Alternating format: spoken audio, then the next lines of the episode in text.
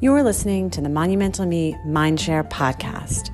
We're collecting stories and having conversations with real people who inspire us to thrive in life thinkers and doers, and people like you.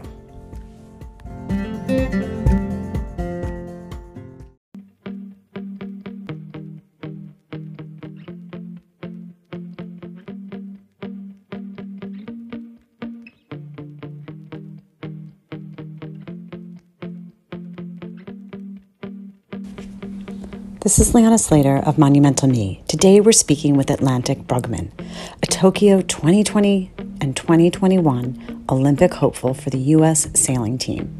Atlantic was born and raised in Barcelona, Spain, to an American father and a Spanish mother. She is a humble yet highly ambitious lifelong sailor, an in demand sailing instructor, a wife, sister, and much more. Atlantic had a painful loss at the final end of the 2020 Olympic trials, where she did not qualify for the Olympics after a many years long successful campaign interrupted by COVID 19. We can learn so much from her drive and innovative approach to reaching the final Olympic trials. You have really come out of this. I, I'm just going to assume you're stronger for it because I know we were talking before, and I'd love you to share what your plans are for the future. You're pivoting, and you just put your all into something, your professional um, sailing career, and you've been last several months gotten back into professional coaching. And then I'd love to, to hear just how do you keep going, and what are your plans going forward and for the future. I know you talked about your own business, so tell us a little bit about how you yeah there. Yeah, I mean, you know, as bad as it all was, it was, we kept always working so hard and always being so optimistic and keeping our heads up. And it was a big blow, but we moved on, you know, and said, this is what it is. And we just have to the next thing and then it's okay. And, and it was, it, that was, I think, something cool for me to feel that, yeah, I was hurt, but I felt like, you know, good that I was able to move on and be able to just say, I'm going to take all the good things out of this experience and take it to my next experience. And so I started coaching for the summer and I had such a blast coaching the young kids. And I realized how much I loved the sport and how much I, I just wanted to pass on some knowledge. And I just I have some people reach out to me about them starting their own Olympic campaigns, and it's been just so fun for me to advise them on all of that and, and be able to have other show other people how amazing the experience is and and what they can do and try to make it uh, easy for other people. And but what's like your biggest piece of advice? I mean, I don't know if there is one that you can pull out, but when you do meet with people who are really early in their career, like what do you feel is important to share with them at that stage when they're just getting started? I, I mean, I think in terms of Olympic sailing is asking a lot of questions to people who've done it before so that you can avoid all those little mistakes at the beginning that just uh, maybe hold you back on the earlier stages of like being able to get to where you need to be. And I think that we made a, a little bit of those where I think if, if, and we were lucky because we had Amanda Clark. She gave us a ton of advice. So she's a former Olympian. Yes, yeah. Amanda's a former Olympian, and, and she was a mentor to us, and she did give us a ton of advice that um, that really did help us avoid more mistakes. But now I wish I had asked her even more questions, right? And I think that that's the advice I would give to um, any person starting the Olympic campaign is ask questions to people who've done it and see how how you can quickly navigate this totally unknown field to get to where you need to be, you know. And I think that's great advice. Right. So it's a mixture of knowing, ask questions to know what you need yourself, but then also what you're going to get into. It sounds like what yeah. you're setting yourself up for. That's so important because when you're young and ambitious, I mean, I think it's a great attribute to be like, I can do anything, but mm-hmm. maybe like putting a dose of reality in there too with some people. Yeah. sounds like. Yeah. Yeah. You're listening to Olympic sailing hopeful Atlantic Brugman on our Mindshare podcast. We're going to take a step back and hear about how Atlantic got started as a sailor at the age of four and about her years long journey to the Olympics, Tokyo 2020. And yes, that got rudely interrupted by COVID 19. And stay tuned to the end to hear her great advice and what she'd tell her 26 year old self today.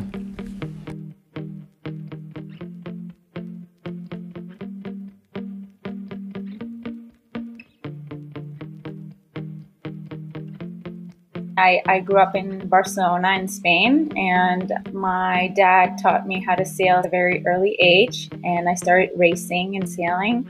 And I found sailing was the thing that I was successful at, and I wasn't so successful in school. So that was something that gave me purpose from very early on, where sailing became my thing. After high school, I moved to the UK where I got my captain's license. I got really sick. So I was in and out of the hospital for years. So I was really out of sailing and kind of thought, you know, I'm done with sailing. It was a tough time, I think, because I no longer had sailing as, you know, d- that defined me. And then I just randomly got asked to coach at Stanford University as an assistant coach. So I went to California. I hadn't sailed, I hadn't stepped foot in a boat in two years. And, and then I was there for two more years. And then realize, gosh, I really miss sailing and I really miss competing. And so I, I, talked to my sister and we said, hey, why don't we try this Olympic thing that we've been talking about our whole life?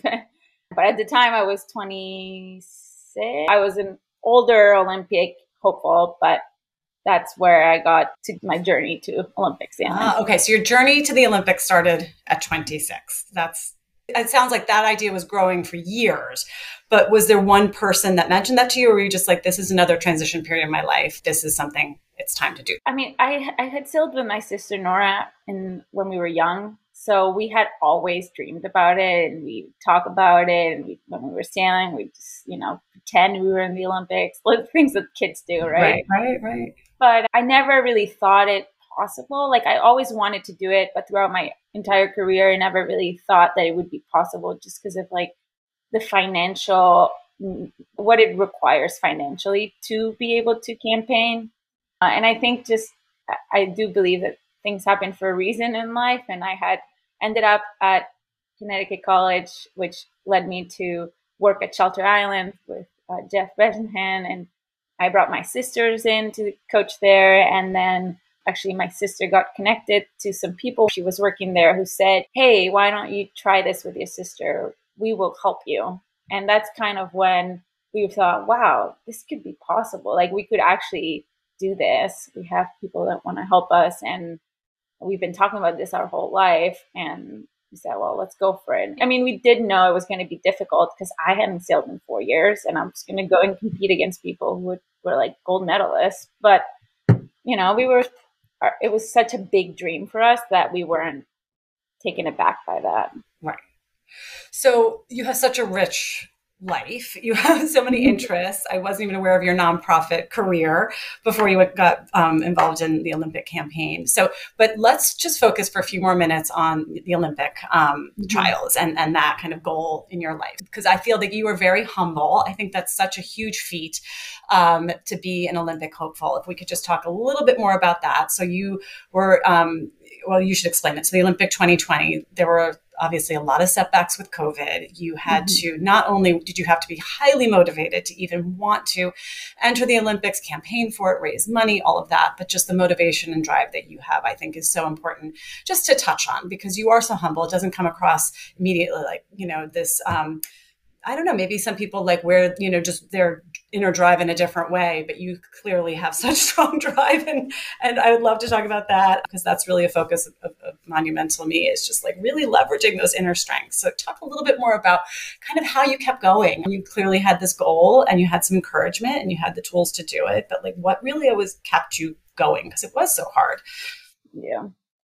Yeah, it was very hard and it was very hard from the first moment, right? It was hard from like day one. And so I think that there was a big push for us to try to get to to to get to our best and to get to the Olympics that we just could never give up, right? And you know, I think that every time there was a problem, we we just you know, we did everything we could to fix it. And I think when when we first started, the problem was um, the challenges were that we were a very new team, that we weren't really in the radar of people's in terms of like the federation or, you know, coaches or things like that. So we did have to kind of guess a lot of things and how it worked and how this world worked because neither of us had been there before.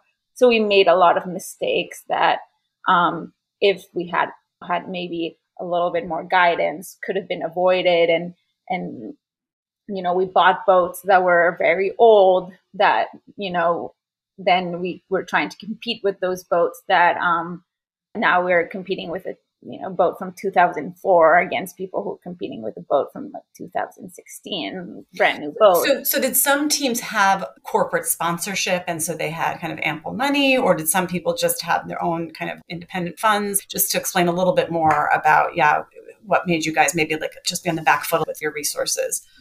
Yeah so in in terms of how like compared to other countries the US functions a little bit different than other countries do just because of how it's set up. Other countries have, um, you know, pretty much full federation support in terms of coaching and equipment and everything. It's very much you're part of the team, you're part of the national team, and then you're with that coach, you're with your teammates, and so on. With the US, it worked a little differently where there was no national team. We didn't have a national coach. We didn't have, we didn't get support with equipment or finance or, or you know, everything that we did, every, like we hired our own coaches. We, we had to, every regatta we went to, the regatta fee, the hotel, buying the equipment, getting the planes, all, all of that we had to finance ourselves and we also had an incredible support in the US, but we also didn't have a very big pool of donors. So it was very hard for us to continuously ask the same people for, you know, financial support. And, and that was a big struggle for us because we always tried to find the balance between we, we need support, but we've been asking the same people over and over. And it's just, it's tough, you know, because right so right. I think that was that that was really tough for us because there were time many, many, many times where I'd just look at our bank account and feel like, you know, we can't make this next event. I don't know how we're gonna do it, but one thing that I'm really proud of us for doing and I think that has taught me a lot about life too was that we got away with having very limited budget by making friends on the fleet from other countries who we we just we just wanted to have friends. It wasn't never like we want to have these friends to like you know have support. It was more like we made friends. We were friendly with people, and then people from started supporting us. You know, they they have a day off. They are not using their motorboat. Here, you you can use our motorboat for free. Or, so these are people who are competing from other countries, and you ended up collaborating with them, and they helped you. That's that's amazing. Correct. Great. A ton. I mean, that was our big. That was our biggest success in our campaign was connecting with people from other countries that had federation support from their own countries and we didn't have a coach but we could train with them they had a coach that would set up a course and we would just you know sometimes get towed out by them or they would hold our food so that we could we would just train with them i mean and we were coming from being very much a new team competing against people who've been doing this for many years and who are they're they're training to go and get a gold medal and we're training to try to do our best to become get to the top of the fleet so yeah. they didn't really always need to be training with us they didn't necessarily need to to have us be part of their team but but we maybe we brought something to them in terms of friendship and and lining things up that made them and their coaches a lot of times be very open to having us be a part of their training camps yeah that's amazing. Yeah. So then just tell us kind of how this all concluded. So you experienced, you've made it so far. You experienced a great disappointment, but yeah, tell us kind of the conclusion of the Olympic.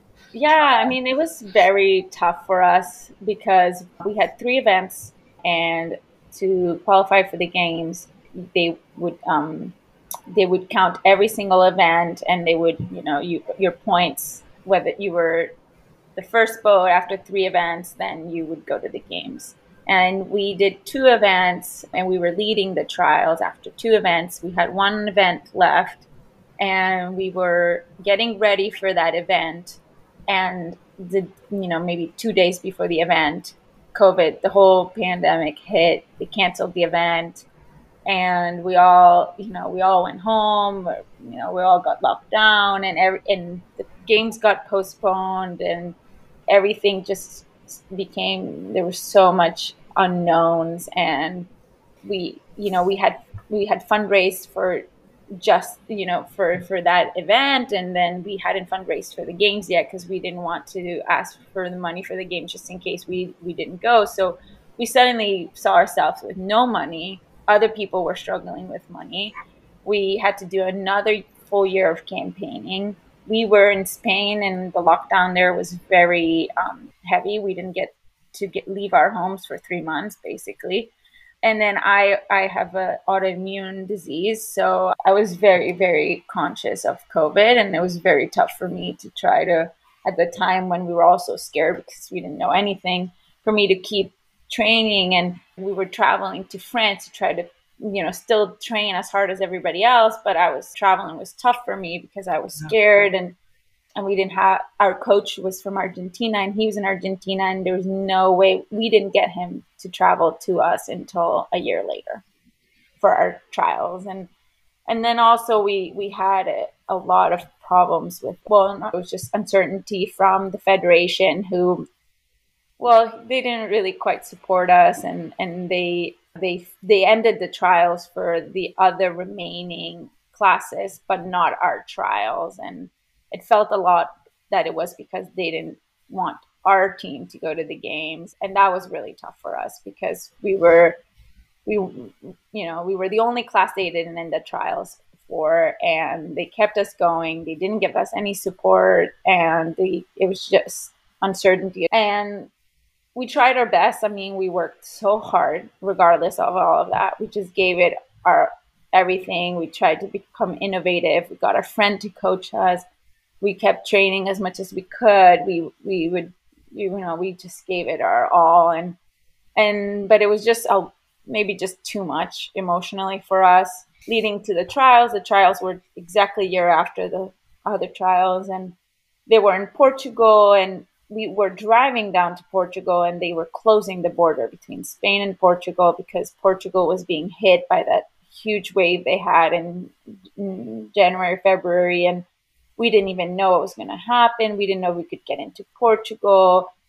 We didn't know if our coach could come. It was just a lot. And I think that we got to the trials. We didn't have much more space for. You're for, I mean, yeah, that is a lot. Well, I still think it's so impressive how far you guys made it and all that you went through. And I know that's really emotional, but.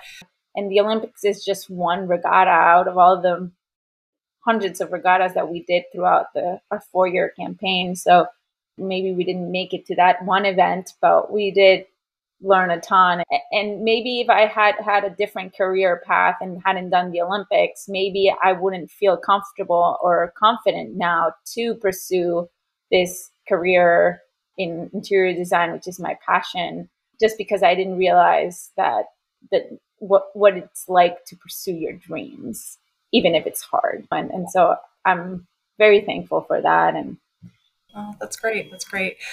Well, I want to ask you kind of my signature question. If there is one thing that you could tell your 26 year old self, or maybe you can choose an age, maybe it could even be your freshly graduated from college self, what would that be? I, I would tell myself to really trust my gut and to go for the things that, you know, I, I find I, after college especially, but even before that, I found myself many times at the crossroads where it was like, either this decision or this decision in my life can go in two different directions, right?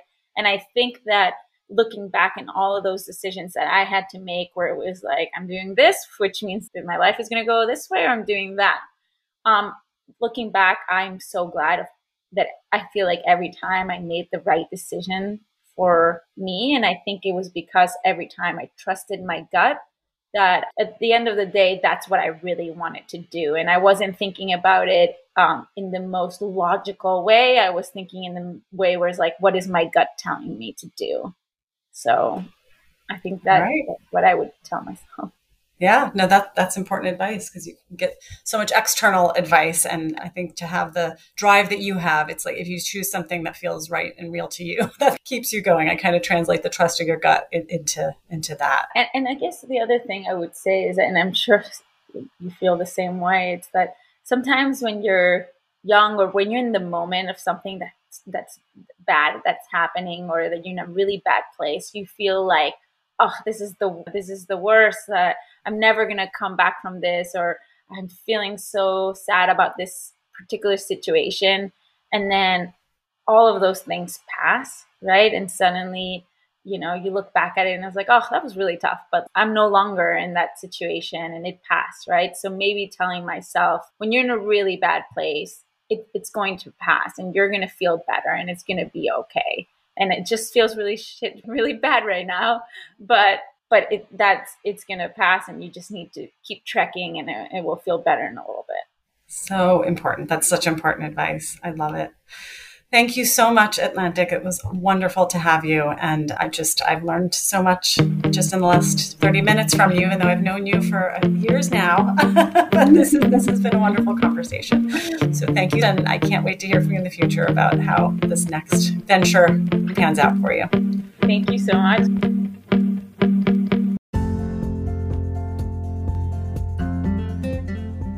For more information or to join our community, visit our website at monumentalme.com or follow us on Instagram at monumentalme.we. And if you have any suggestions for interviews, we'd love to hear from you. Email us at info at monumentalme.com.